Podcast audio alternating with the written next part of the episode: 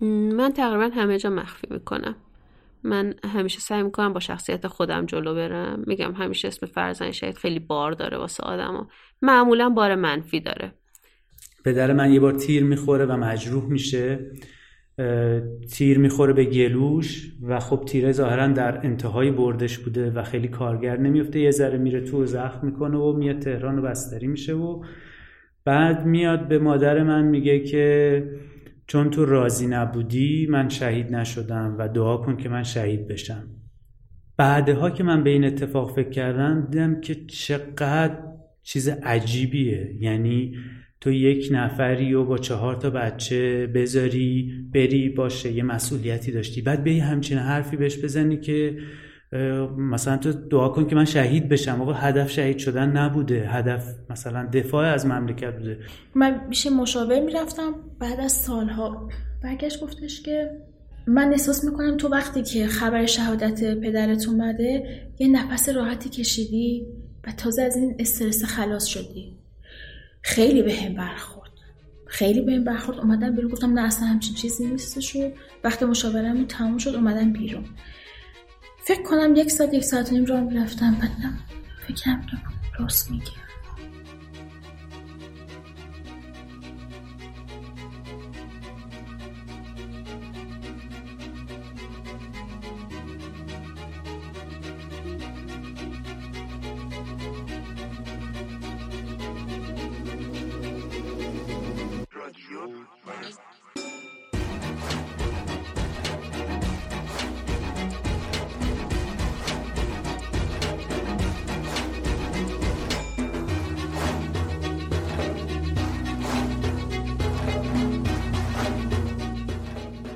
سلام. این هفتمین قسمت رادیو مرزه. من مرزیه هستم و توی هر قسمت میرم سراغ یه موضوعی که بین آدما فاصله ایجاد کرده باعث اختلاف شده و مرز به وجود آورده.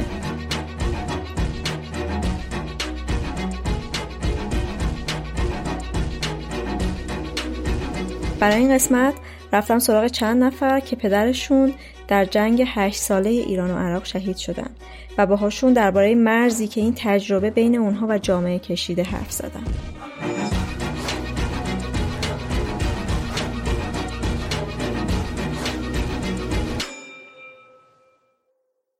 من تو این پادکست رفتم سراغ فرزندان شهدا به این دلیل که فکر می‌کنم جنس چالش ها و مشکلاتی که داشتن تا حدودی با همسران شهدا یا مثلا والدین شهدا فرق می‌کنه.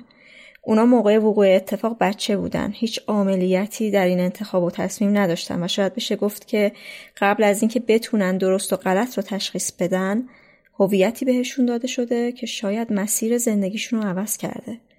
من می‌خوام روی این هویت و مشکلات فرزندان شهدا تو مقاطع مختلف سنی تمرکز کنم.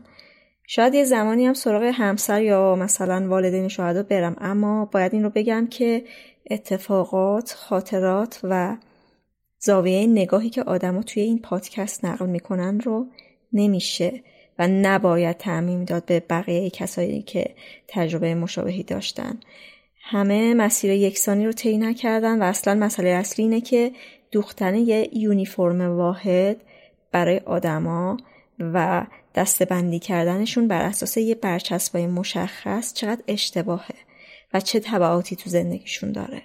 این رو هم بگم که نمیشه تو این پادکست تمام زوایای یه تجربه رو پوشش داد.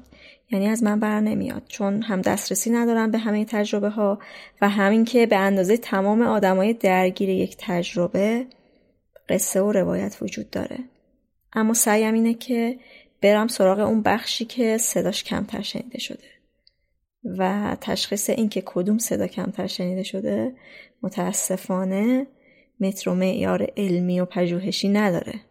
شخصیه. بر اساس تجربه و مشاهده و دیده ها و شنیده ها و نمونه های آماری اطراف منه. همین دیگه بریم سراغ اصل ماجرا.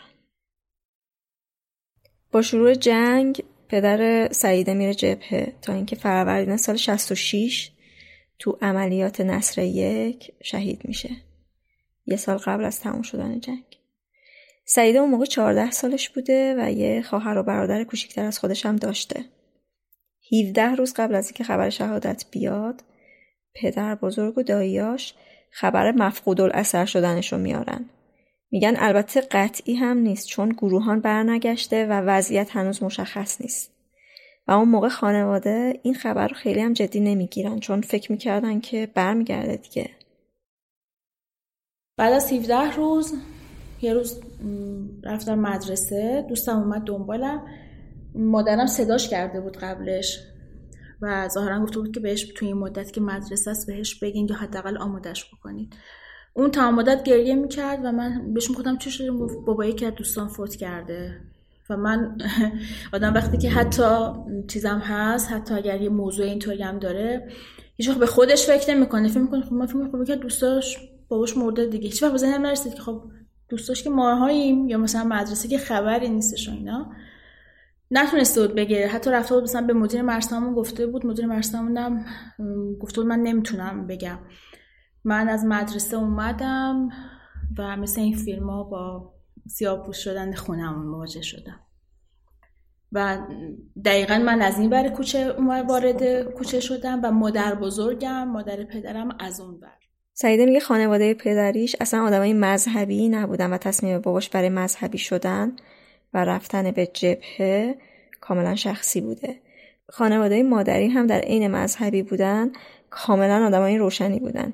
سعیده میگه که توی اون شرایط مادرش با سه تا بچه خوب تونسته اوضاع رو کنترل کنه. بعد از شهادت هر کسی میومده دیدنشون برای خواهر و برادرش اسباب بازی می تا اینکه یه روز مادرش میگه بس دیگه. با این بچه ها اینجوری نباید باشید. من می‌خوام این بچه ها رو عادی بزرگ کنم. و تمام سعیشو می‌کنه که زندگیشون هیچ تغییری نکنه. و تو مدرسه هم سعیده چون نه قرآن میخونده نه عضو گروه سرود و این چیزا بوده. تنها گیری که بهش می‌دادن این بوده که تو بچه شهیدی چرا مغنه چونه در سرت نمی‌کنی؟ اما خانواده فشاری روی تغییر سبک زندگی نمی آوردن. من همیشه من این جمله مادرم رو هیچ وقت فراموش نمی‌کنم. من فردای روزی که خبر شهادت پدرم رو دادم مامانم من صدا کرد و کلی صحبت کرد و اینطوری و اینا که حالا به هر حال بابات هدفی داشته و مخامه می‌دونستیم اتفاق شاید بیفته و از این صحبت ها کرد برگشت گفتش که خودتو بذار پیش اون بچه هایی که باباشون تصادف می‌کنن میمیرن. باید خودتو اینطوری ببینی. این مرگش یکی تصادف می‌کنه یکی شهید میشه یکی چه می‌دونم سکته می‌کنه نحوهشون فرق می‌کنه. ولی اون داغ هم اندازه که تو اذیت شدی حالا اون موقع ما یه دوست پدرم تازه فوت کرده مثلا هفتش ماه بود فوت کرده بود اون تصادف کرده بود. اسم دخترش که تقریبا همسن من بود شیما بود. گفت تو همون قدری تو اذیت شدی که شیما اذیت شد و یه کس دیگه ای شاید با همین وضعیت. فکر نکن تو چیز جدایی از بقیه هستی. رحیم پدرش رو سال 1363 از دست میده. اون موقع پنج سالش بوده و جز خودش سه تا برادر دیگه هم داشته. شاید تنها چیزی که من از بچگیم و از اون دوره یادمه دو تا اتفاقه یکیش گاهی که من مثلا یه چیزی می‌خواستم و مامانم بهم نمی‌داد من دراز میکشیدم رو زمین پامو میکوبیدم به دیوار که من بابامو می‌خوام و من می‌خوام برم شهید بشم و من نمی‌خوام پیش شما باشم. و اونم وای میستد تو آشپزخونه گریه می‌کرد و این من به عنوان یه ابزار ازش استفاده می‌کردم. و یه اتفاق دیگه ای میافتاد که بعدا من باز یک وضعیت گروتسکی داره یه چیز سیاهی اتفاقی که ما مدت های مدیدی پنجشنبه یا جمعه ها صبح یه ماشینی از طرف ارتش میومد ما رو سوار می‌کرد می‌برد به زهرا. و خب مامان من میشه سر قبل گریه کردم و ما در حال بازی بودیم و اونجا زهرا خب اون منطقه خیلی چیزای فان داشت برای ما میچرخیدیم نظری می‌گرفتیم و بعدا فکر کردم که خب یه دوره مخصوصا وقتی که خودم بچه دار شدم و مثلا تو اون سن الان میدم اون دوره ای که الان همه تو سر خودشون می‌زنن که بچه رو ببرن مثلا مهد کودک ببرن بازی ما کلا تو به صحرا بودیم آخر هفته همون و تعطیلات اینجوری داشتیم. رحیم شاید تحت تاثیر این اتفاق تو دوران بچگی و شاید بخشی از نوجوانیش خیلی مذهبی بوده. شبها شهادتین میخونده و خودش رو آماده مردن می‌کرده. یا مثلا اسباب بازیاشو برمی داشته می‌رفته عراقی ها رو بمبارون می‌کرده. مدرسه ای که می‌رفته خیلی مذهبی بوده و شاید به همین دلیل انتظار ویژه تری هم اونجا از فرزندان شهدا نداشتن. هر از گاهی می اومدن برای یه مراسمایی می بردنشون و توجه خیلی فرمالیته و به گفته رحیم نچسب بوده. اما برای عاطفه وز توی مدرسه فرق می‌کرده. بابای عاطفه سال 66 تو عملیات کربلای هشت شهید میشه. زمانی که عاطفه دو سالش بوده و یه خواهر بزرگتر از خودش هم داشته. بگم که وقتی مثلا من وارد مقطع راهنمایی شدم راهنمایی استاد درخشان قبول شدم. دیگه فرزن شهیدا خیلی محدود بودن اونجا و اونجا اون وقت اذیت ها تازه انگار واسه یه نوع جدیدی شروع شد. اینجوری شد که همه از من توقع داشتن بچه شهید باشم. از من توقع داشتن که محجبه باشم. از من توقع داشتن اگه مثلا میشینم من یه آهنگ موین خوندم خیلی با هم بد برخورد می‌شد. و دقیقا یادم میاد از مثلا دوازده سالگی مینه که یکی از معلمامون صدام کرد گفتش که فلانی که باباش هست و این و اونه قرآن می‌خونه مسابقات قرآنی تو شده. تو چرا مثلا نمیری هیچ وقت سر صف قرآن بخونی؟ خب من نه خودم خیلی مثلا اهلش بودم نه مامانم مثلا یه همچی فرسی رومون گذاشته بود. این توقع شروع شد دیگه. یا مثلا اگه که بیرون مثلا منو می‌دیدم با مامانم مثلا بچه کوچیک بودم دیگه. حالا یه ذره موام معلوم بود و اینا. حالا به خصوص باز میگم بستر فکر کن سال مثلا هفتاد اینطورا و تازه تو شهر ری. دیگه خیلی همه چی مذهبی مذهبی مذهبی بود. ولی اون موقع هم همون با وجود همه اینه که من اصلا خیلی آدم خاصی نبودم. خیلی متفاوت از بقیه بچه ها نبودم. ولی از من توقع داشتم متفاوت باشم. تو باید چادری باشی تو باید نماز مثلا نماز اول وقت بخونی. مثلا من اصلا دوست نداشتم تو مدرسه خیس بشم. یه جوری وسواس بود و دوست نداشتم اونجا نماز بخونم. ولی اینو میذاشتم به پایین که چرا نماز اول وقت نمی‌خونی تو که فرزند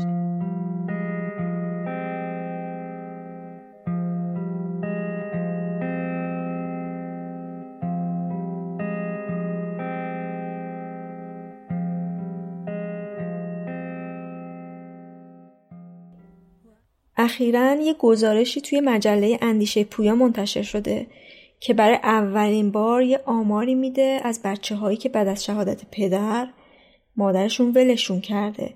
یا مثلا پدر و مادر هر دو تو جنگ کشته شدن و فامیلی هم نبوده که سرپرستی این بچه ها رو بهده بگیره. یا اختلافاتی که همسر شهید پیدا می‌کنه با خانواده شوهر سر هزانت بچه ها باعث شده که یک سری از این بچه ها آواره بشن. این اثرات کمتر دیده شده جنگه. اما خیلی از بچه ها هم مشکل هزانتی نداشتن و مادرشون همچنان برقرار بوده. ولی ازدواج مجددش بعد از شهادت باعث میشه یه مسائلی به وجود بیاد که البته مخصوص بچه های شهید هم نیست. و اونم اینه که ارتباط بچه ها با خانواده پدری بعد از این ازدواج کمرنگ یا قطع میشه. برای عاطفه که مادرش چند سال بعد از شهادت پدرش دوباره ازدواج می‌کنه این اتفاق میافته. ارتباط کم و محدود به این میشه که هر از گاهی عاطفه و خواهرش رو میبردن. خونه مادر بزرگ و پدر بزرگ پدرش میذاشتن که مثلا دیداری تازه بشه. این اتفاق برای رحیم هم میافته. مادرش ازدواج می‌کنه و همه از جمله خانواده مادریش با این ازدواج مخالف بودن و این قضیه بیشتر منظویشون می‌کنه. این اتفاق یعنی ازدواج مادر باعث میشه اون حلقه حمایتی فامیل که حالا به واسطه نبودن پدرت بیشتر هم بهش احتیاج داری شکسته و محو بشه. بزرگترین چالش های زندگی همون موقع شروع شد. یکی یه ناپدری بود که حالا ما باش رابطه خوبی نداشتیم ما دوتا دخترها یه بحث دیگه هم بحث رابطه با خانواده پدریم بود که به واسطه این ازدواج خیلی محدود شد. و خب حالا دعواها و اینایی صورت گرفت و شد که مثلا ما باید به صورت قانونی مثلا هفته یک بار می‌رفتیم خونه اونا و مامانم هیچ وقت پیشمون نبود و خب ما دیگه خونه با بزرگم اینا فقط بدون بابا نبودیم ما بدون پدر و مادر بودیم. دو تا دختری بودیم که همه بچه های دیگه خب مقام که همه نوا هم قد و نیم قد بودن. ما هیچ وقت مامان و بابامون نبودن چون مامانم نمی‌تونست خونه اونا بیاد و همه بچه های دیگه بودن. اونجا مثلا من خیلی دست مینداختم به این اون یکی از آدمایی که من شاید هنوزم بگم بعد از گذشت سی سال هنوز سعی می‌کنم که بهش چنگ بندازم و نگهش دارم عمومه. اون موقع مجرد بود الان خودش بچه داره و سعی می‌کردم جای بابام بگیرمش. ولی خب هیچ وقت اون راحتی که آدم با باش داره که مثلا بابا الان بغلم کن و نداشتم باش. هیچ وقت رو نمی‌شد بهش بگم الان بغلم کن. و می‌رفتم خودم بهش میچسبیدم شاید اصلا بغلم کنه. خانواده پدر بزرگم خب به من به چشم بچه شهید نگاه می‌کردن و اگه مثلا به بقیه نوای فوشی می‌دادن و اینا به من هیچی نمی‌گفتن معمولا. بعد از اون طرف اون نوه های دیگه همه وضعیت مالیشون و اینا خیلی بهتر از ما بود. ما همیشه تو خلوت خودمون با خواهرم یه حسی داشتیم مبنی بر اینکه همه از ما بهترن همه وضع مالیشون بهتره همه اینجور چیزا. ولی ما رو به خاطر بابامون دارن بهمون به ترحم می‌کنن. و این کلمه ترحم من خیلی سن کوچیکی فهمیدم. کسایی هستن که شهادت پدرشون رو از بقیه مخفی می‌کنن. چون به تجربه دیدن که وقتی میگن پدرمون شهید شده نگاه ها بهشون عوض میشه.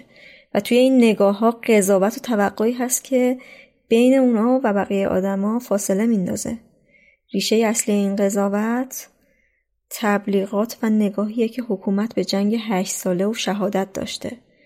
و نقش مداخله ای که بین خانواده شهید و جامعه ایفا کرده ما ارتباطمون با خانواده شهدا اکثرا به واسطه تعریفهایی بوده که توی رسانه های رسمی دیدیم توی این رسانه ها همیشه یه حاله قدسی دورشون کشیده شد Hiring for your small business? If you're not looking for professionals on LinkedIn, you're looking in the wrong place. That's like looking for your car keys in a fish tank. LinkedIn helps you hire professionals you can't find anywhere else, even those who aren't actively searching for a new job but might be open to the perfect role. In a given month, over 70% of LinkedIn users don't even visit other leading job sites. So start looking in the right place. With LinkedIn, you can hire professionals like a professional. Post your free job on linkedin.com slash people today. Spring is my favorite time to start a new workout routine. With the weather warming up, it feels easier to get into the rhythm of things. Whether you have 20 minutes or an hour for a Pilates class or outdoor guided walk, Peloton has everything you need to help you get going. Get a head start on summer with Peloton at onepeloton.com. Everyone knows therapy is great for solving problems, but getting therapy has its own problems too, like finding the right therapist, fitting into their schedule, and of course, the cost. Well, BetterHelp can solve those problems. It's totally online and built around your schedule. It's surprisingly affordable too. Connect with a credentialed therapist by phone, video, or online chat, all from the comfort of your home. Visit betterhelp.com to learn more and save 10% on your first month. That's BetterHelp H E L P. شده و اخلاق، رفتار و عقیده یکسانی بهشون نسبت داده شده و از آدم معمولی بودن درشون آورده. برای عاطفه این مخفی کاری تو دوران مدرسه اتفاق افتاده. من کلاس سوم ابتدایی بودم. بعد خب اونجا مدرسه‌مون شاهد بود و همه دانش آموزای ممتاز و سواری اتوبوس کردم ببرن که آقای کروبی اون موقع فکر کنم رئیس بنیاد شهید بود یا حالا یه سمتی تو بنیاد داشت به ما هدیه بدن. بعد یادم میاد که خاطره موند واسه من از اون موقع که توی راه که داشتیم می‌رفتیم دختر خالم که فرزند شهید بود به می‌گفت بشین پایین از شیشه مردم بیرون تو رو نبینم بعدم از شهرری اومده بودیم به سمت تهران. بعد خب فکر خیلی دیگه جای با کلاسی اومدیم. بعد می‌گفت بشین نبیننت به خاطر اینکه روی اتوبوسمون نوشته فرزندان شاهد زایس می‌بینن اینجوریه. ما تصورمون این بود درباره آدمای خیلی با کلاس و اینجور چیزا که خب اونا نفهمن ما فرزند شهیدیم خیلی بی کلاسیه همچین چیزی. بعد بگذاریم. رفتیم اونجا و آقای کرابی حاضر نشد توی اون مراسمی که واسه ما گرفته بودن و بدون جایزه برگشتیم. بعد یه بار اول راهنمایی بودم. یه اردویی رفتیم از طرف مدرسه. میگم راهنماییم دیگه شاهد نبود. بعد یه اردوی شمال سه روزه رفتیم. اونجا من با یه دختری که از یه مدرسه دیگه بود دوست شدم. بعد از اینکه روز آخر بود یه آقایی که نمی‌دونم کی بود اومد گفتش که آره ما بین اون فرزندای شهیده هستن و تشکر تقدیر کنیم ازشون و اینا خیلی زحمت کشیدن و باباشون دادن و اینا. خلاصه بین مثلا یه جمعیت صد نفر شیش هفت نفر صدا کردن. به همون یکی ساعت مچی دادن. بعد اونجا خب خجالت کشیدم. چون اصلا نگفته بودم که من با شهید شده.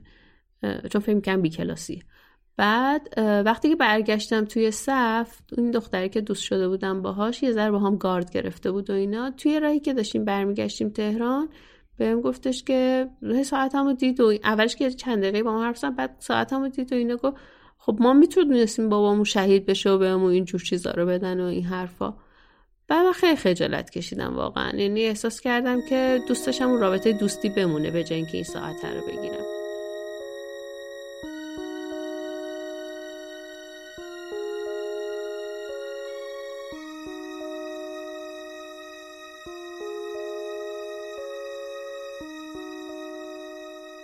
انقدر درباره حمایتی که بنیاد شهید از خانواده شهید کرده حرف و حدیث هست و انقدر درباره این حمایت بزرگ نمایی شده که خودش شده عاملی برای سرخوردگی بعضی از خانواده ها و باعث شده بعضی از بچه های شهدا شهادت پدرشون رو مخفی کنن.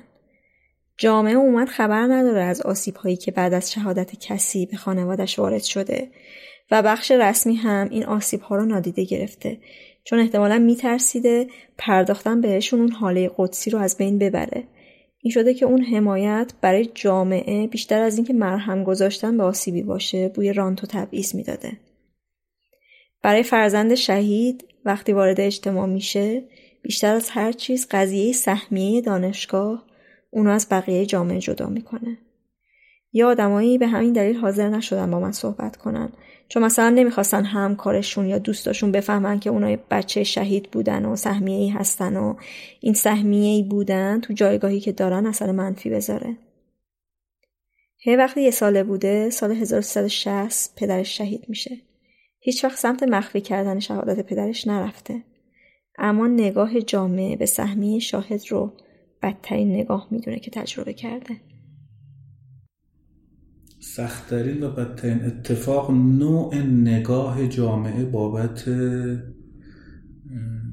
امکاناتی است که در ظاهر در اختیاره.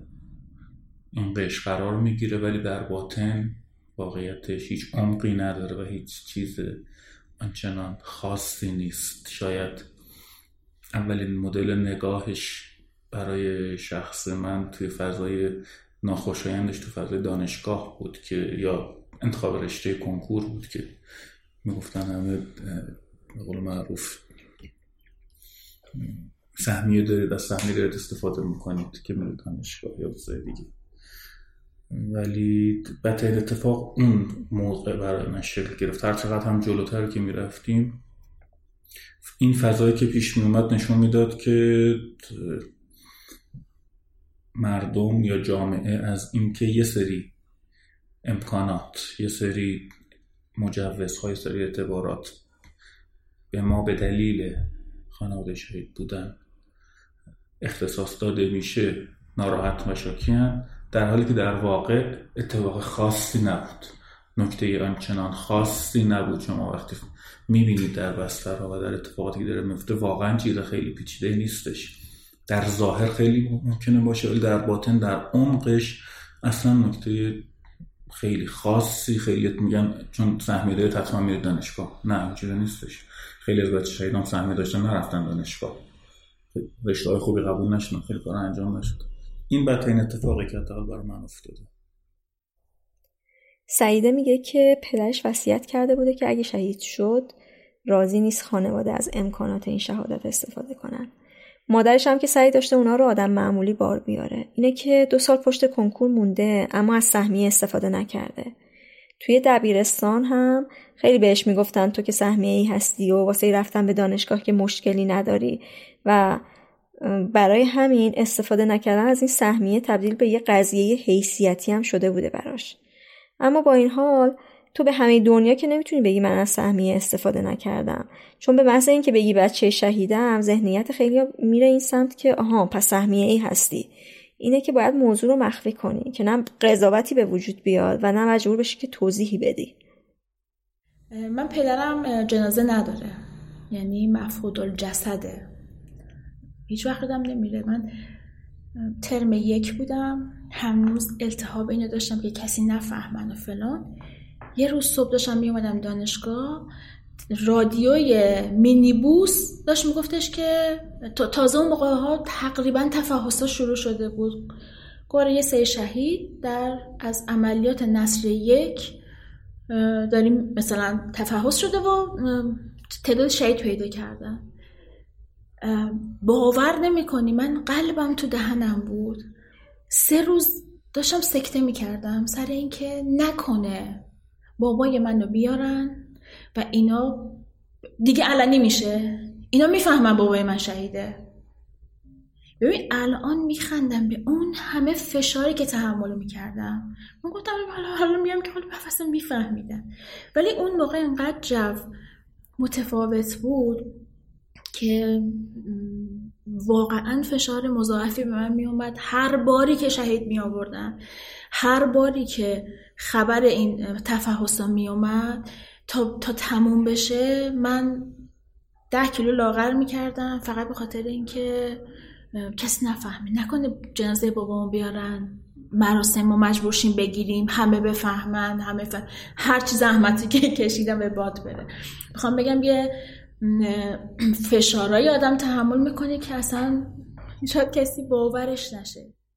سعیده میگه من به دوستای نزدیکم هم نمی‌گفتم که بابام شهید شده. حتی به خونمون رفت آمد می‌کردن و نمی‌دونستن چون دوست داشتم اول خودم رو بشناسن و من رو همون جوری که هستم ببینن.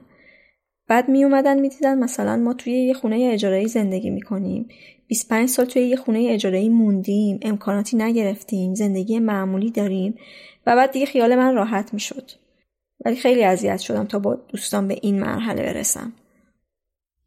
خیلی اذیت شدم به خاطر اینکه علاوه بر اینکه باید توضیح می‌دادم سر اینکه خب حالا پنهون می‌کردم سر اینکه حالا من بچه شهیدم پنهون می‌کردم. چون مثلا یه بار یکی از بچه گفت تو چرا هیچ وقت از بابا حرف نمی‌زنی؟ همیشه از مامانت حرف می‌زنی. یکی از مهمترین چیزش اینه که تو میمونی بگی بابام شهید شده یا بگی بابام مرده. و هیچ وقت گفتم من بابام رفته. گفت کجا؟ گفتم به دیار باقی. این استارت ماجرایی بود که من با بابام شوخی سر شوخی رو باز کردم. یعنی دیدم اگر بخوام از این ماجرا فرار کنم باید بابام شو بابام شوخی کنم. اگر دوستای نزدیکترم رو ببینی همه این به قول خودشون بابای سعیده. ماجراهای سعیده و بابای سعیده دارن.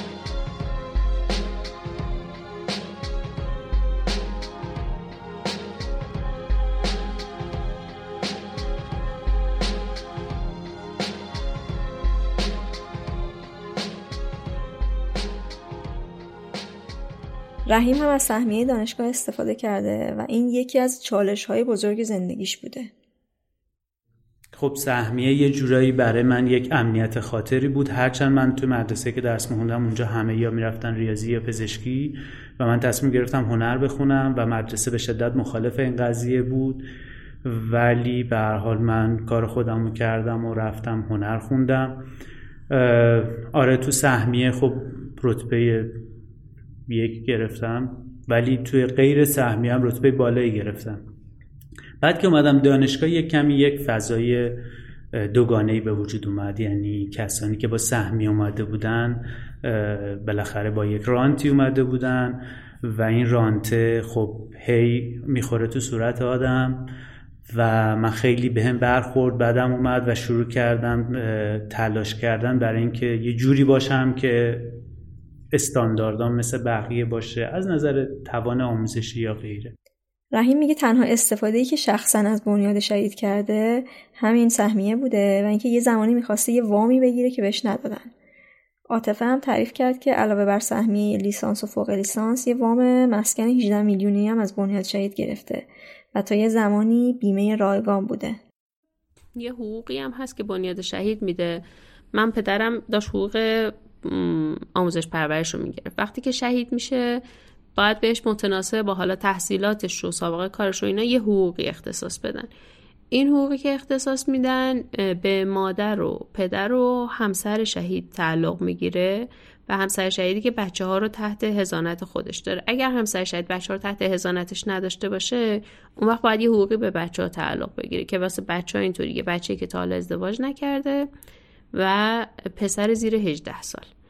این قانونی نیست که فقط برای بنیاد شهید باشه. این قانونی که شما اگه مثلا یه پدر معمولی داشته باشی کارمند دولت باشه و فوت بکنه مستمری می‌گیری. همسر طرف مستمری می‌گیره. و دقیقا دخترای مجردش و پسر زیر 18 سالش هم مستمری می‌گیره. حالا اگه تحت ازانت مادر باشن میره به حساب مادر.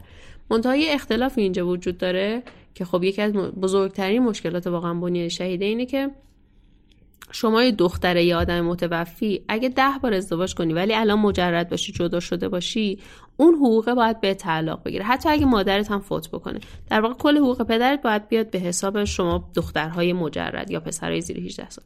بنیاد شهید با وجود اینکه این قانون وجود داره تو کشور ما واسه همه مشاغل دولتی اینو انجام نمیده.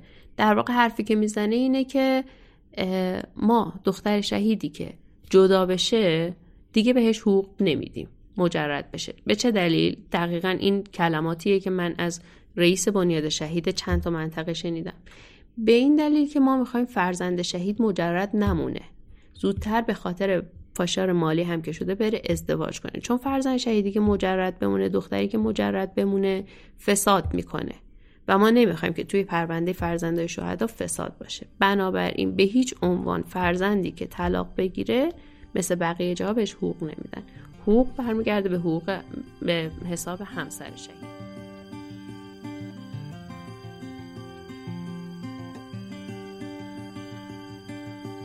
سهمیه دانشگاه اینکه حق بوده یا نبوده برای خود بچه های شهدا هم مسئله بزرگیه. سعیده که گفتیم از این سهمیه استفاده نکرده میگه که تا یه زمانی سهمیه گرفتن رو واقعا حق آدما نمی‌دونسته. یه زمانی نه حق نمی‌دادم یعنی موقعی که دانشگاه می‌رفتم یا مثلا چند سال بعدش نه. البته خب میگم ذهنم خیلی باهاش مقاومت داشتم نسبت به این ماجرا. ولی الان که سالها گذشته بیزار عاقلتر شدم بزرگتر شدم و الان می‌بینم ماها با یک موزلاتی مواجه هستیم که بچه های عادی اصلا نیستن نفهمیدن.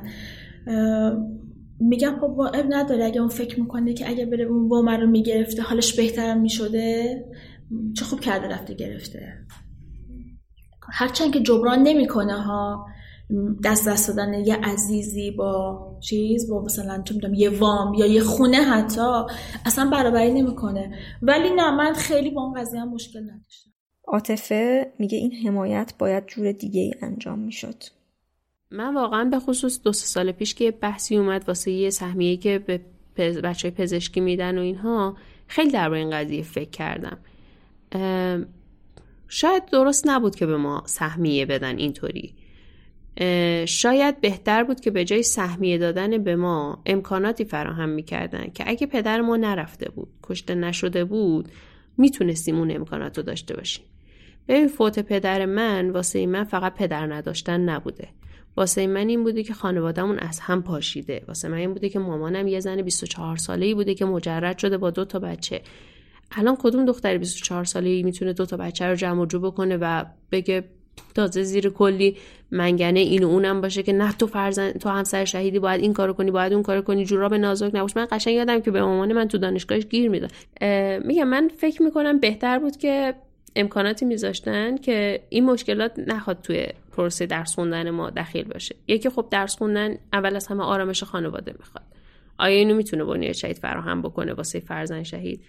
من قبول ندارم بهم به بگن یکی دیگه هم باباش مثلا تصادف می‌کنه میمیره. چون بابای من داوطلبانه رفته کشته شده. من فکر می‌کنم باید واسه این آدم یه ارزش های دیگه ای قائل بشم به جای اونی که تو تصادف یا اتفاقی فوت کرده. این حرف از خیلی ها میشنوم که خب منم بابام مرد. خب تو فرق می‌کنی شریعتت با من. شریعتت بابا در واقع با شریعت بابای من فرق می‌کنه. حالا که نمیشه دوتا مرده رو بهشون کاری داشت حداقل میشه بازماندهاشون رو ساپورت کرد. بحث دیگه ای که هست اینه که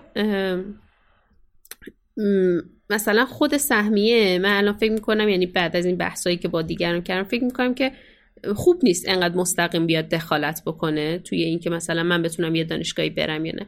ولی اگه بتونن این حمایت رو داشته باشن مثل همه کشورهای دیگه که واسه کسایی که توی جنگ آسیبی می‌بینن این همه ساپورت دارن. ساپورت داشته باشن که من آرامش خانوادگی داشته باشم. بتونم توش درسم رو راحت بخونم. مثل موقعی که اگه بابام بود و اینکه وضعیت مالی داشته باشم که بتونم کلاسایی برم مثل موقعی که اگه بابام بود داشت کار می‌کرد و همه اینجور چیزا خب این خیلی خوبه. ولی بنیاد شهید ما مثل خیلی ارگانهای دیگه تو کشور نشون داده که اصلا این کار رو نمی‌تونه بکنه. چون وقتی که میاد به بسم الله می‌خواد شروع بکنه ده نفر اونجا هستن که می‌خورن می‌برن یا مثلا تبعیض قائل میشن از همه چی مهمتر. ه عقیده داره که موشه کافی کردن درباره سهمیه. و امکانات مشکل سازه ولی موضوع اینجا هستش که موشکافی کردن در این هیته برای خود افراد و بچه که تو این هیته هستند بعضی موقع ها مشکل سازه یعنی اذیتشون می‌کنه. اینکه هی ورود بکنیم ببینیم چه اتفاقی افتاده. یه این چیزی است که ما خودمون اذیت می‌کنه ولی مثل بقیه جوامع هم هواشی داره مشکلات خاص خودشو داره. گیرهای خاص خودشو داره. یه شوخیه ولی گاهی موقع بعضی از دوستان به مثلا میگن شما سهمیه دارید ارتباط دارید بنیاد شهید و دولت و دوست و هزار طرف دیگه می‌تونن من همیشه بهشون میگم یه در باغ شهادت بازه عبوی شما آماده هستی بلیت داریم دمشق در خدمتشون باشیم. می‌تونم برم ولی وقتی به شوخی هستش قشنگ هم نیست ولی خب وقتی طرف این صحبت بهش میشه کم جدی میشه بهش کارت می‌گیره.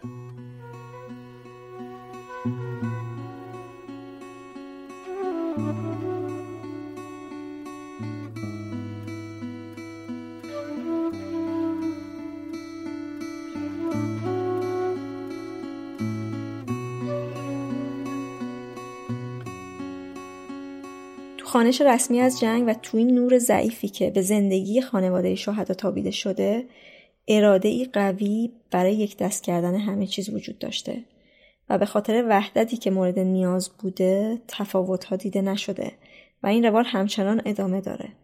یک طرف حکومت یک طرف جامعه و یک طرف هم خانواده شهدا.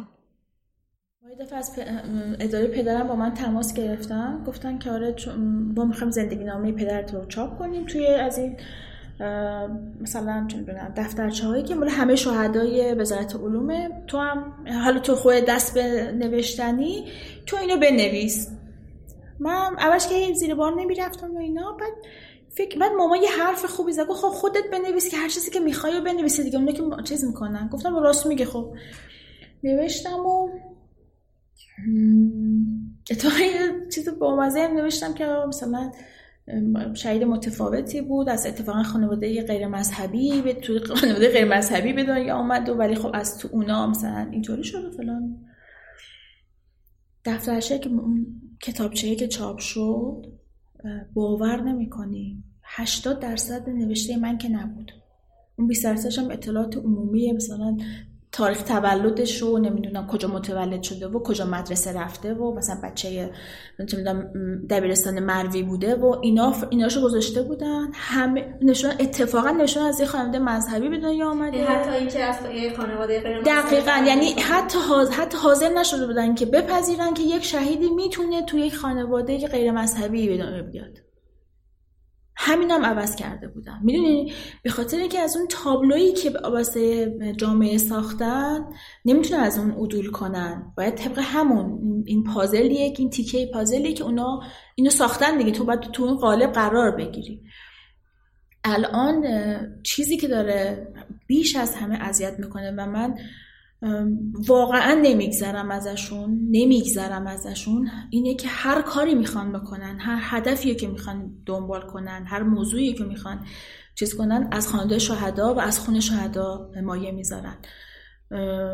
هجاب خانواده شهدا موسیقی لغو کنسرت خانواده شهدا. یک خط فاصله عمیق اون خط فاصله در است نه یه خط. بین حکومت بین خانواده شهدا و مردم عادی اون حکومت کشیده. نظام کاری کرد که ما سالیان اصلا نظام کاری کرد که من خجالت بکشم بگم فرزند شهیدم. چرا من باید خجالت بکشم؟ چون به بحثی که می‌گفتم فرزند شهیدم آرم بچه سهمیه‌ای بچه تو که برای یخچالتو گرفتی تو که خونتو گرفتی تو که نمی‌دونم فلان کردی. این موزلی بود که ما خیلی خیلی خیلی ازش آسیب می‌دیدیم. اون همین که به همسر شهید خیلی نظر دارن. همسر شهیدی که میره توی بنیاد شهید من می‌خوام اسم نیارم واقعا. جایز نمی‌دونم می‌خوام اسم بیارم اینجا. ولی من مامانم بارها با گریه اومد خونه واقعا خیلی زیاد. به خاطر اینکه حالا چه حتی اون موقعی که شوهرم کرده بود بهش می‌گفتن که مثلا مثلا بهش می‌گفتن توی روی خوش نشون بده تا من مثلا فلان کارو بکنم. مثلا چی؟ رفته بود دنبال این که من مثلا وام می‌خوام. خب خونه که بابای من خریده بود قبل از اینکه شهید بشه خونه بوده که مثلا تو شهر ری بوده و فلان اینه بعد من خواهرم مثلا دانشگاه قبول شده بوده. مامانم مثلا می‌خواسته خونه رو جابجا کنه که نزدیک باشه که این مجبور نباشه هر روز از تهران شهر ری بره و بیاد و اینجور چیزا. بعد مثلا رفته دنبال وام. یا حالا هر کار دیگه یادم میاد مثلا یه موقع مشکل دیگه تو خونه اون بود مثلا مامان رفت بگیش خیلی این حرفا رو بهش می‌زدن. خیلی از این قضیه تحت فشار بود و میومد خونه. من حتی یادم میاد که درباره مثلا همسایه ها هم بعضی وقتا حرفایی دربارش می‌زدن. خب زن جوون بوده خوش قیافه بوده بعد مثلا یه چیزایی می‌گفتم. ولی خب من مامانم واقعا اینجور آدمی نبود. یعنی نه که مامانم بخوام بگم. خیلی آن می‌شناسم که اینجوری نبودن. و خیلی آن می‌شناسم که از این قضیه خیلی آسیب دیدم. مامانه خیلی دوستای دیگه که فرزن شهیدن ولی این قضیه بیشتر از هر جا توی بنیاد شهید اتفاق میافتاد. وارد بنیاد شهید که میشی از همون اول شروع می‌کنن. خیلی بهت حرفایی می‌زنن که مثلا اگه بیرون یکی دیگر ببینی بهت این حرفا بزنه فوش بهش میدی که مثلا به چه اجازه به خود اجازه بدی؟ چه حق به خود این اجازه رو میدی که حرف بزنی؟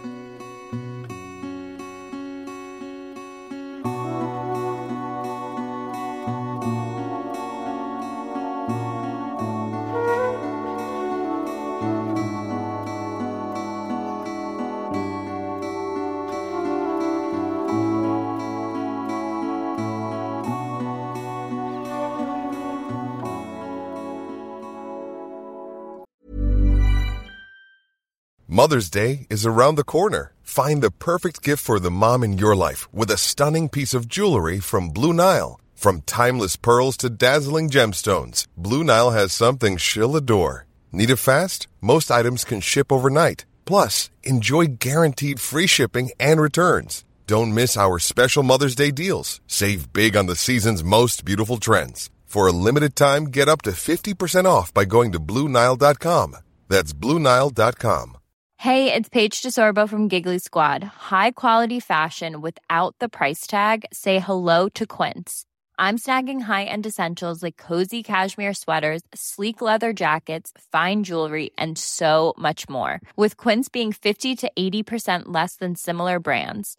And they partner with factories that prioritize safe, ethical, and responsible manufacturing. I love that. Luxury quality within reach. Go to quince.com slash style to get free shipping and 365 day returns on your next order.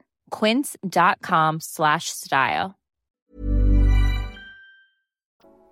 این نگاه وجود داشته و همچنان وجود داره که اگه بریم سراغ آسیب هایی که خانواده شهدا درگیرشن تقدس شهادت از بین میره و زمینی میشه. این عقیده رو بعضی از خانواده شهدا هم دارن. یکی مثل ه عقیده داره که درسته که آسیب هایی وجود داشته اما اولا قابل تعمیم نیست و شاید منظورش اینه که وقتی آسیب ها رو بازگویی کنیم خطر تعمیم دادنشون هم وجود داره که کم خطری نیست و خودش آسیب زننده است. و دیگه اینکه ما باید آبروی آرمان پدرمون رو حفظ کنیم و موشکافی زیاد بیحرمتی به جایگاه شهید ماست. بخشی از جامعه که شما بخشی از جامعه شما خانواده شهدا که بچه شهیده که خیلیشون علاقه ندارن بگن بچه شهیده هستیم. یا حتی موضوع رو باز نکنن خیلی از جاها. به خاطر همین رفتارهای موشکافانه است. ببینید ما در یک جامعه سطوح مختلف اجتماعی اقتصادی اجرایی کارهای مختلف رو داریم. در این سطوح در این زوایا در این موضوعاتی که برخورد میشه هم مثبت منفی جور مدل داریم. همین اتفاق هم توی یک جامعه به عنوان یک جامعه کوچیک از خود جامعه بزرگتره. مردم میفته نکته ای که هستش اینجا هستش. شما هر چقدر در هر بخشی از جامعه که موشکافی بکنید و موشکافی رو رسانه ای بکنید. اون بخش نسبت به این موضوع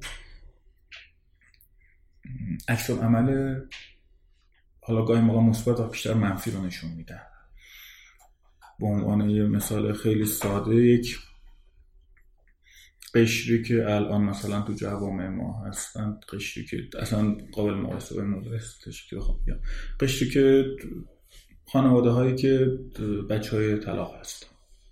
یک واقعیت. اگر مثال نگاه بکنید خیلی از بچه که خواهم پدر مادرشون اصلا دیگه جدا شدن سه دیگه علاقه من نیستن موضوعات رو مطرح و نباید دوباره بشه بشه حالا با توجه به اینکه موضوع شهادت موضوع اتفاقی که افتاده خود موضوع موضوع مقدسیه. اینکه از چه پروسه از چه روندی از چه اتفاقی اون فرد به این نتیجه رسیده و حالا به هر دلیلی اون فرد شهید شده. خودش شهادت کار شهادت در 1400 سال گذشته هم در دین ما مقدس بوده در تمام جوامع هم مقدس هسته. شما هر جامعه ای رو که الان ببینید وقتی سربازانش ارتشش آدمهاش در راه اون کشور میرن میجنگن و کشته میشن یه جایگاه خاصی دارن. اون دولت اون نظام اون مجموعه یک سری امکانات سرویس ها و بسترهای خوبی براشون هر کس هر آدم عادی دیگه ای که الان باشه وقتی برسه به یک سنی بعد از یه مدتی سعی می‌کنه اعتبار و آبرو و اعتماد خانوادهش رو داشته باشه. پدرش مادرش خانوادهش رو حفظ بکنه ما هم همون مثل همونه. خیلی فرقی نداریم با تفاوت که فقط اون افراد الان زنده نیستن.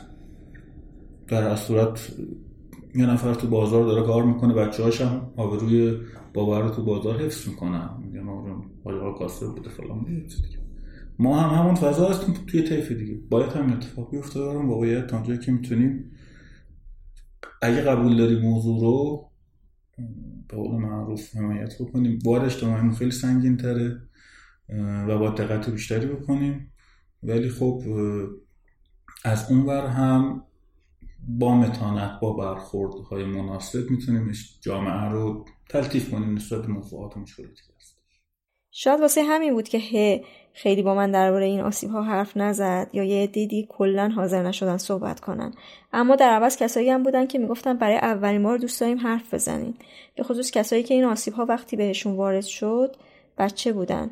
اما کی حواسش به ابعاد روانی همچین اتفاقی روی یه بچه بوده؟ عاطفه میگه بعد از شهادت پدرش چند تا مددکار هر از چندی از بنیاد شهید میومدن خونشون ولی این دیدارها در حد پذیرایی و حاج خانم ایشالله که مشکلی نداری بوده. سراغ بچه ها که اصلا نمی اومدن. بچه ها شاید قربانی های اصلی هر جنگی باشن. سعیده میگه که تمام سالهای بچگیشو با ترس از دست دادن پدرش گذرونده. من از فکر کنم پدرم سه یا چهار آذر آذر 59 رفته. من بچه کلاس اول دبستان یا دوم دبستان بودم. هفت سال با این چه وقتی ته... بابام تهران بوده چه وقتی که جبهه بوده. با ترس از دست دادنش بزرگ شدن ببین این اصلا فضا فضای عادی زندگی نیست. ببین من چیزی رو تحمل کردم که یک بچه عادی تو, خونه با پدر مادر استیبلی که دارن زندگی عادی می‌کنن خیلی متفاوته. الان دارم فکر می‌کنم آقا من هفت سال چنان استرسی رو تحمل کردم. سهمیه کنکور کوچکترین چیزیه که می‌تونستم به من بدن. اما الان اگه مگه من می‌تونم با چند نفر حرف بزنم؟ الان من به تو بگم تو میگه راست میگی. هیچ کس به این, به این نکته فکر نمی‌کنه. خب ما هم خیلی فشار تحمل کردیم من الان می‌فهمم و اون اصلا نمیفهمیدم. الان که بزرگتر شدم چقدر استرس. من میشه مشاور می‌رفتم بعد از سالها. برگشت گفتش که وقتی حرف می‌زدم تازه من نمیفهمیدم چی دارم میگم. همینطوری مثل الان تون تون تون تون می‌گفتم اینا. گفتش که من احساس می‌کنم تو وقتی که خبر شهادت پدرت اومده یه نفس راحتی کشیدی و تازه از این استرس خلاص شدی. خیلی به هم برخورد. خیلی به این برخورد. اومدم بیرون گفتم نه اصلا همچین چیزی نیستش و وقتی مشاورمون تموم شد اومدم بیرون. فکر کنم یک ساعت یک ساعت و نیم راه می‌رفتم بدم فکرم که راست میگه. آره می‌تونسته اینطور باشه. حالا حالا خودش یادم نمیاد که. ولی یادمه که در این حالی که خیلی ناراحت بودم فیلم که انگار انگار که یه سنگ رو دوشم برداشته بوده. الان به اون میگم استرس. به اون میگم نگرانی. اون موقع نمیفهمیدم. رحیم هم گفت آسیبی که توی دوران بچگی دیده باعث شده بره پیش روان پزشک و خیلی چیزا براش روشن بشه.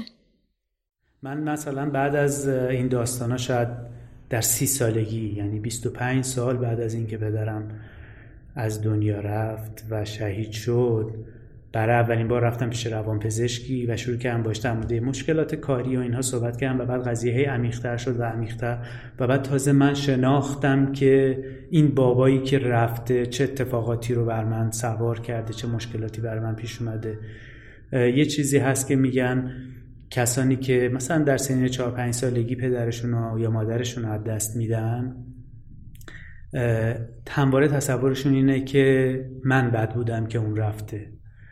و این یک مجموعه زنجیر اتفاقات ناخوشایندی رو ایجاد می‌کنه که تو دائما میفتی توی سیکلی که شروع می‌کنی به آدم های اطرافت امتیاز دادن و این امتیاز دادن از این جهته که همواره مغز تلاش می‌کنه که چون یک بار در یک موقعیتی شکست خورده خودش رو دوباره در اون موقعیت قرار بده و بعد سعی کنه که این بار برنده بشه و برنده نمیشه. چون اصلا این بازی رو بلد نیستیم ما آگاه نیستیم بهش. و این اتفاق برای من چی شد؟ من در سی سالگی به این نتیجه رسیدم که آقا یه آدمهایی هی از من یه کارایی می‌خوان و بعضا تبدیل میشه به سوء استفاده که من نمی‌تونم بهشون نه بگم. رحیم تجربه تلخ دوران بچگیش رو هم برام تعریف کرد. یکی از چیزهایی که برای من اتفاق افتاد و شاید تلخترین اتفاقی که در زندگی آدمی می‌تونه بیفته شاید هیچ ربطی نداره به اینکه پدر من شهید شده. من و من بی خودی دارم اونو مقصر می‌دونم. این است که خب مادر من با یه آدمی ازدواج کرد و این آدم با اینکه آدم مذهبی بود در یک دوره در مثلا حدود دوران راهنمایی از من سو استفاده جنسی کرد و از این اتفاق خب من شاید درگیر یک در, دو در مهمترین دوران مثلا بلوغ یه آدمی که خیلی چیزا رو نمی‌دونه در یک فضای کاملا بسته ای زندگی کرده که صحبت کردن در مورد خیلی آموزش جنسی اصلا وجود نداره حقوق یک آدم وجود نداره که بهش بگن تو چه حقی رو داری به عنوان بچه چه حقی رو نداری. و تازه مثلا مکانیزم هایی که بلد نیست نه بگه میترسه از از دست دادن میترسه. از خشم بقیه ممکنه خیلی بترسه و سعی کنه اونا رو ناراحت نکنه. خب اتفاق خیلی دردناکیه ناراحت کننده است و بعد خب بعد از یک دوره قطع شد و به دلایلی و من شاید 15 سال طول کشید که تونستم برم پیش کسی و باش صحبت کنم. و این بار رو یک کمی بذارم زمین. خب در اون دوره ای که من در مورد موضوع شروع کردم با روان پزشکم صحبت کردن و باز کردن موضوع یک خشم بسیار شدیدی در من به وجود اومد نسبت به پدرم. در صورتی که قبلش یک جایگاه الوهیتی داشت و یک مقام خیلی عالی و که همه دوست داشتن مثل اون بشن همه خوابش رو می‌دیدن همه نمی‌دونم در موردش چیزهای خوب می‌گفتن و برای من یک رول مدل عجیب غریبی بود اهل مطالعه بود. بعد من تبدیل شده بودم به کتاب خونترین آدم توی خانواده برای اینکه شبیه اون بشم. مثلا رفته بود امریکا و من دوست داشتم برم اونجا. و انگار که من دوست داشتم دوباره زندگی اون زندگی کنم. ولی خب من شهید نمی شدم تو اون زندگی و من بعد ادامه می‌دادم. و یه همچین اتفاقی افتاد برای من و دردناکیش برای من این بود که مادرم هم در جریان بود ولی مخالفتی نمی کرد یا کمکی به هم نمی کرد و بعد این مادر شما چی بود؟ مثلا رد می‌داد یا توضیحی می‌داد؟ یا مثلا صحبتی با اون طرف می‌کرد یا یه جورایی قضیه مثلا به نمی‌دونم مثلا به سکوت می انجامید و مثلا یا شاید خودش رو می‌زد به ندانستن. و منم اصلا روم نمی‌شد که در مورد جزئیات ماجرا بخوام مثلا باش صحبت کنم. می‌دونستم که حدودی می‌دونه ولی یه چیز ساده ای امروز به بچه ها یاد میدم. میگن که یه چیزی که ناراحتت می‌کنه رو باید بگی. و من نمی‌تونستم بگم. و چرا؟ چون از, از دست دادن مادرم هم میترسیدم و من بعدا فهمیدم که این یک سیستمیه که من من حتی مدیر عاملم و مثلا دلم نمیاد ناراحت کنم. بعضی وقتا این روان پزشک من می‌گفت تو برای مدیر عامل جای بابا داری فکر می‌کنی و کار می‌کنی. در که تو حق داری بعد ازش یه چیزی بخوای. حالا این اتفاق خب مثلا با مادری که همه زندگی دیگه همون آدم است و اصلا چیز دیگری نداری نه پناهگاه دیگری داری نه کسی هست که به تو مشاوره بده یا یاد بده که باید چیکار کنی. نه اون بلده و تبدیل به یه گره کوری میشه. یعنی تو هی عذاب وجدان داری احساس بدی می‌کنی احساس مثلا گناه می‌کنی بعد نمی‌دونم نمی‌دونی باید چی کار بکنی نمی‌دونی چجوری باید جلوشو بگیری. به هر حال نمی‌دونم اتفاقاتی که افتاد دیگه شاید بعد از دوره راهنمایی خب قطع شد به خاطر اینکه من بعد از هم مثلا بعد از مدرسه می‌رفتم باشگاه و کلا زمان کمتری تو خونه بودم. به هر حال قضیه قطع شد. شما فقط به مادرتون گفته بودید؟ آره کسی دیگه ای نمی‌دونست.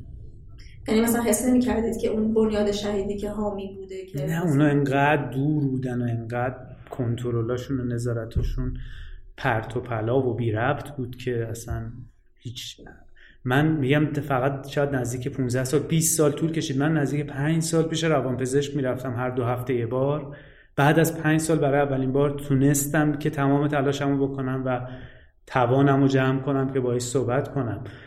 و بهشم گفتم گفتم من پنج سال دارم میام پیش تو و می‌دونم که باید خیلی چیزا رو به تو بگم ولی این موضوع رو تا حالا نتونسته بودم بهت بگم. یعنی اصلا امروز که الان در موردش دارم صحبت می‌کنم برای اینکه از اون اتفاقم چند سال گذشته و من کامل موضوع رو حلاجی کردم و کامل حتی شاید خشمم نسبت به اون آدم ها فروکش کرده و دیگه یه جایگاهی پیدا کرده و اگر الان دارم در موردش صحبت می‌کنم برای من موضوع تموم شده است. هرچند که خیلی ناراحت کننده است ولی برای من دیگه یه جایی پیدا کرده. یعنی خشمتون نسبت به پدرتون چه کمتر شده یا نه؟ من یه دوره شروع کردم در مورد پدرم نوشتن برای اینکه یه ذره این چیزهایی که ناراحتم می‌کنه رو بریزم بیرون. در موردش خیلی با روان پزشکم صحبت می‌کردم و خب آره خیلی چیزا تغییر کرده. من خودم خیلی آدمی هم که هی اینجوری نگاه کنم که واقعا آیا این به اون ربط داشت که مثلا تو همه چی رو بیای بچسبونی مثلا به اینکه چون این شهید شده این اتفاق افتاد. نیست اینجوری. شاید نباید اینجوری نگاه کرد. اما یک اتفاقاتی خب افتاده. بخش زیادی از فضایی که در خانه ما به وجود اومد به خاطر جامعه و به خاطر تبلیغات و این داستانا بود. شاید اگر که برخورد دیگر جامعه با ما می‌کرد ما هم مثلا در این مسیر دیگری میافتادیم. نمیشه میگم منظورم اینه که همه این رنج هایی که من کشیدم لزوما شاید ربطی به اون نداشته باشه. ولی به هر حال من در این فضا زندگی کردم. و این اتفاقات افتاده و تعریف این جایگاه این پدری ندیده و نبوده در زندگی من مهمترین دستاورد من در سالهای اخیر بوده که من بتونم اینو بذارمش در جایگاه یک آدم و که یه انتقادایی بهش دارم یه ارزش هایی هم داره. نه اینکه فقط به ارزش ها نگاه کنی نه اینکه فقط به اون مثلا انتقادا بخوای بپردازی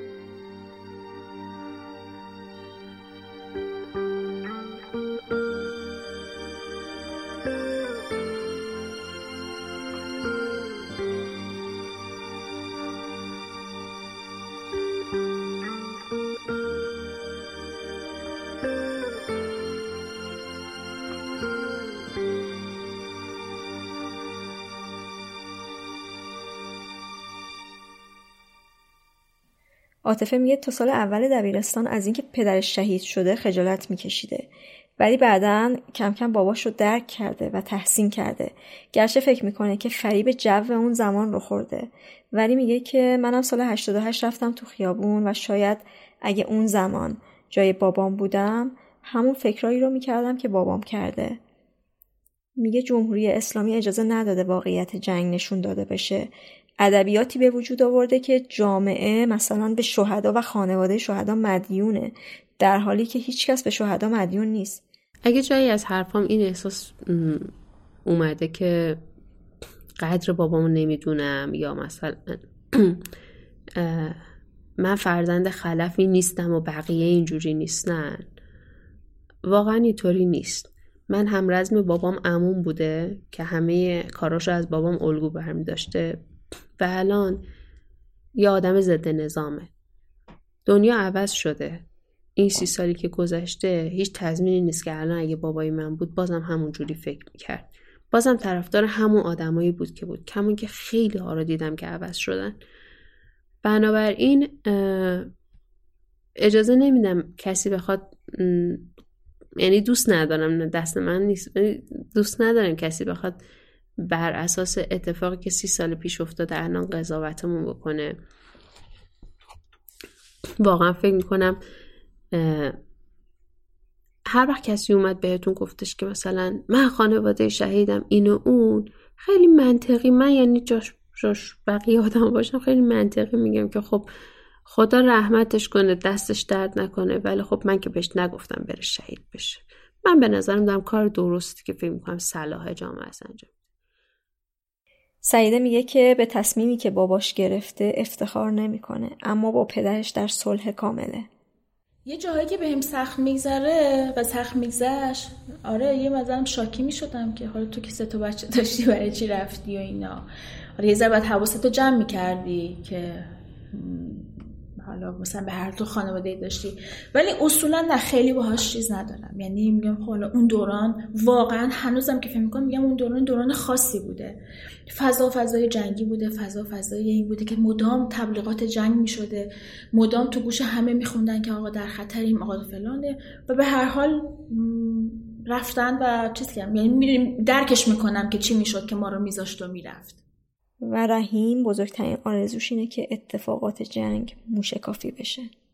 پدر من خیلی اهل نوشتن بوده و حجم زیادی یادداشت داره از قبل از انقلاب وقتی امریکا بوده چون وقتی که میره امریکا تنهایی میره خانوادهش رو نمی‌بره به دلایلی. و خب خیلی یادداشت می نوشته نامه می نوشته و من همه اونا رو خوندم و یه مقداری هم مرتبش کردم. و یه یادداشت کوتاهی از زمان جنگ داره. قبل از سقوط خرمشهر در حین سقوط خرمشهر. و خب اون یادداشت‌ها چیزای خیلی جالبی هن و وضعیت یعنی تصویری از جنگ میدن که واقعا ترسناکه و واقعا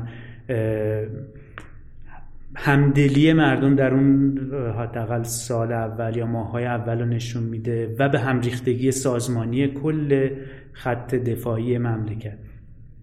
اما اینکه بعدش چه اتفاقی افتاده عمیقا یکی از بزرگترین آرزوهام این است که این اتفاقاتی که در طی جنگ افتاده موشکافی بشه و اگر کسی اشتباهی کرده یا تصمیم غلطی گرفته مشخص بشه. حالا من دنبال محاکمه و مجازات و اینها نیستم ولی واقعا این حقیه که به نظر من ماها به عنوان آدمایی که بهای خیلی سنگینی بابت جنگ دادیم باید به همون پرداخته بشه. یعنی معلوم بشه که به هر حال من نمیگم که باید کسی محاکمه بشه چون مثلا جنگ پنج سال اضافه شده یا سه سال اضافه شده. شاید نمی‌شده شاید مثلا نمی‌دونستیم شاید گول خوردیم یا شاید خیلی چیزای دیگه.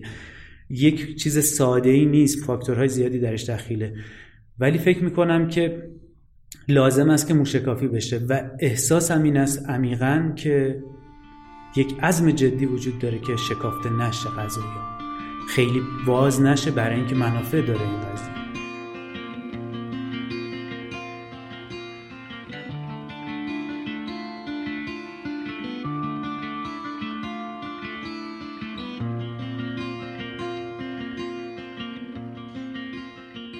صداهای متفاوتی که درگیر جنگ بودن یا آسیبهایی که آدم و بعد از جنگ دیدن به عمد یا از سر سهلنگاری شنیده نشدن.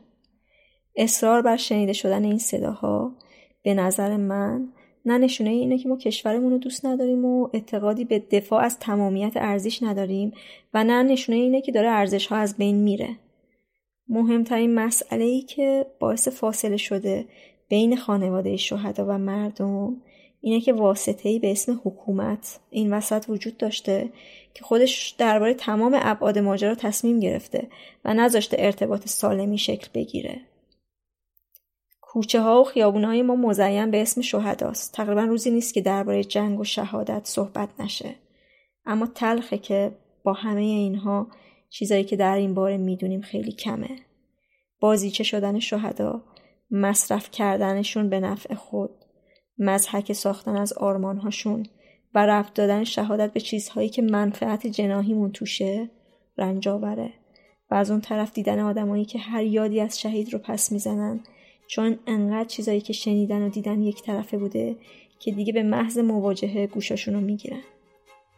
اینجاست که باید گفت خوشا پر کشیدن خوشا رهایی خوشا اگر نه زیستن مردن به رهایی.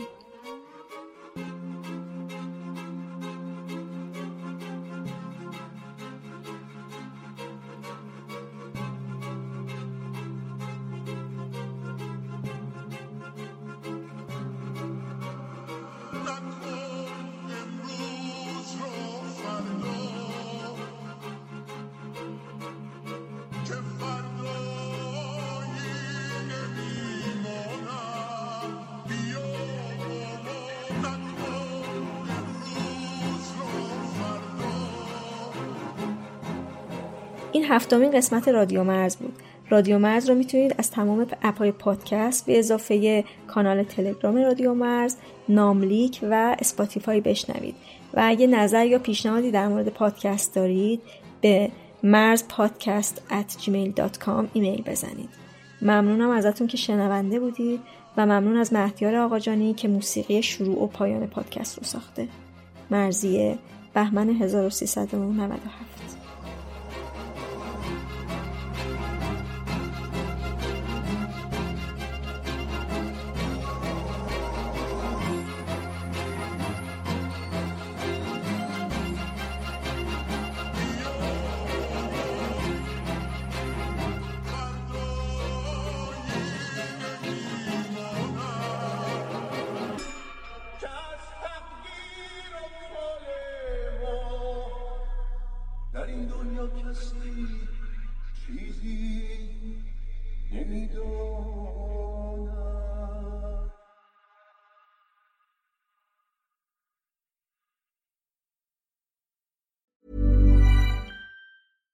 Hi, I'm Daniel, founder of Pretty Litter. Cats and cat owners deserve better than any old fashioned litter. That's why I teamed up with scientists and veterinarians to create Pretty Litter. Its innovative crystal formula has superior odor control and weighs up to 80% less than clay litter. Pretty Litter even monitors health by changing colors to help detect early signs of potential illness. It's the world's smartest kitty litter. Go to prettylitter.com and use code ACAST for 20% off your first order and a free cat toy. Terms and conditions apply. See site for details. Hey, it's Paige DeSorbo from Giggly Squad. High quality fashion without the price tag? Say hello to Quince. I'm snagging high end essentials like cozy cashmere sweaters, sleek leather jackets, fine jewelry, and so much more. With Quince being 50 to 80% less than similar brands. And they partner with factories that prioritize safe, ethical, and responsible manufacturing. I love that. Luxury quality within reach. Go to quince.com slash style to get free shipping and 365 day returns on your next order. Quince.com slash style. Hi, I'm Daniel, founder of Pretty Litter. Cats and cat owners deserve better than any old fashioned litter. That's why I teamed up with scientists and veterinarians to create Pretty Litter. Its innovative crystal formula has superior odor control and weighs up to 80% less than clay litter. Pretty Litter even monitors health by changing colors to help detect early signs of potential illness. It's the world's smartest kitty litter. Go to prettylitter.com and use code ACAST for 20% off your first order and a free cat toy. Terms and conditions apply. See site for details.